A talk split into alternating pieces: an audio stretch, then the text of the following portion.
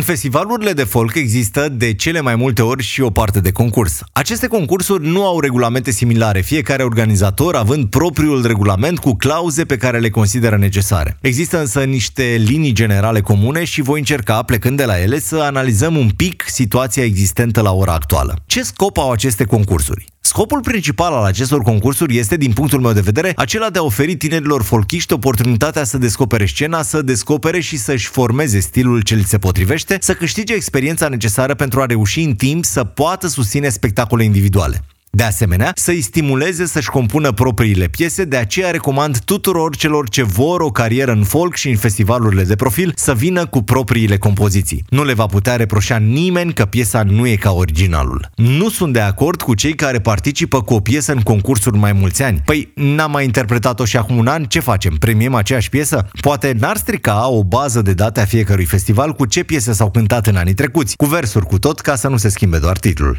Câți ani e ok să participi la concursuri?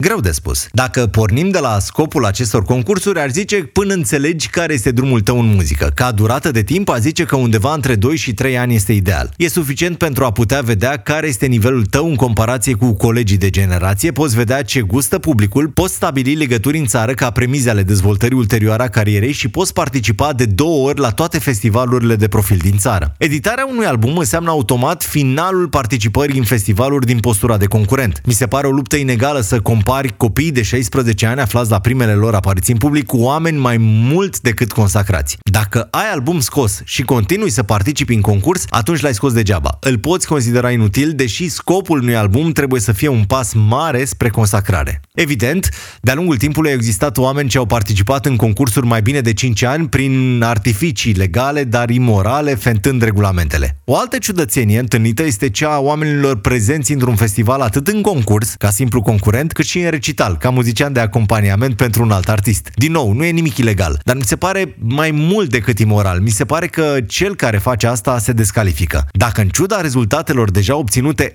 încă mai participi în concurs, fie o faci pentru bani, fie nu vei depăși niciodată stadiul de concurent. Formule de festival. Puteți merge de unul singur sau în formulă de grup care vă poate asigura o prestație mult mai complexă. Asigurați-vă că instrumentele suplimentare chiar aduc o valoare adăugată prestației voastre. Evident, formula de grup înseamnă o împărțire a câștigurilor, dar de unul singur s-ar putea să nu câștigi nimic. Cu ce rămâi după terminarea perioadei festivalurilor? Showbizul nu așteaptă pe nimeni cu brațele deschise. Nu e ușor să sclădești o carieră muzicală, iar să trăiești din muzică e aproape imposibil, mai ales la început de carieră, indiferent cât talent ai. Pe de altă parte, aveți în jur atâtea exemple de artiști și artiste apăruți peste noapte și care au dispărut la fel de repede cum au apărut. Încercați să vă construiți o carieră durabilă chiar dacă uneori veți veni cu bani de acasă. Nu gândiți doar punctual, ci mai în ansamblu. Asigurați-vă că atunci când câștigați bani la festivaluri, ca măcar o parte din ei se întorc la muzică. O piesă trasă în studio, un set de corzi de calitate, o chitară mai bună. De asemenea, în festivaluri se leagă prietenii care sunt utile după. Puteți organiza concerte în reciprocitate cu prieteni din alte orașe. El organizează la Dorhoi, tu organizezi la Craiova. De asemenea, festivalurile vă oferă ocazia de a interacționa cu oameni din industrie, fie ei artiști consacrați, oameni din presă, case de discuri și așa mai departe. Aceste relații pot fi extrem de importante ulterior. Material realizat în cadrul proiectului FolkNet, educație informală și mentorat cultural pentru tinerii sectorului 3, finanțat din fonduri nerambursabile de la bugetul local al sectorului 3, contract de finanțare numărul 614715 din 13 septembrie 2019.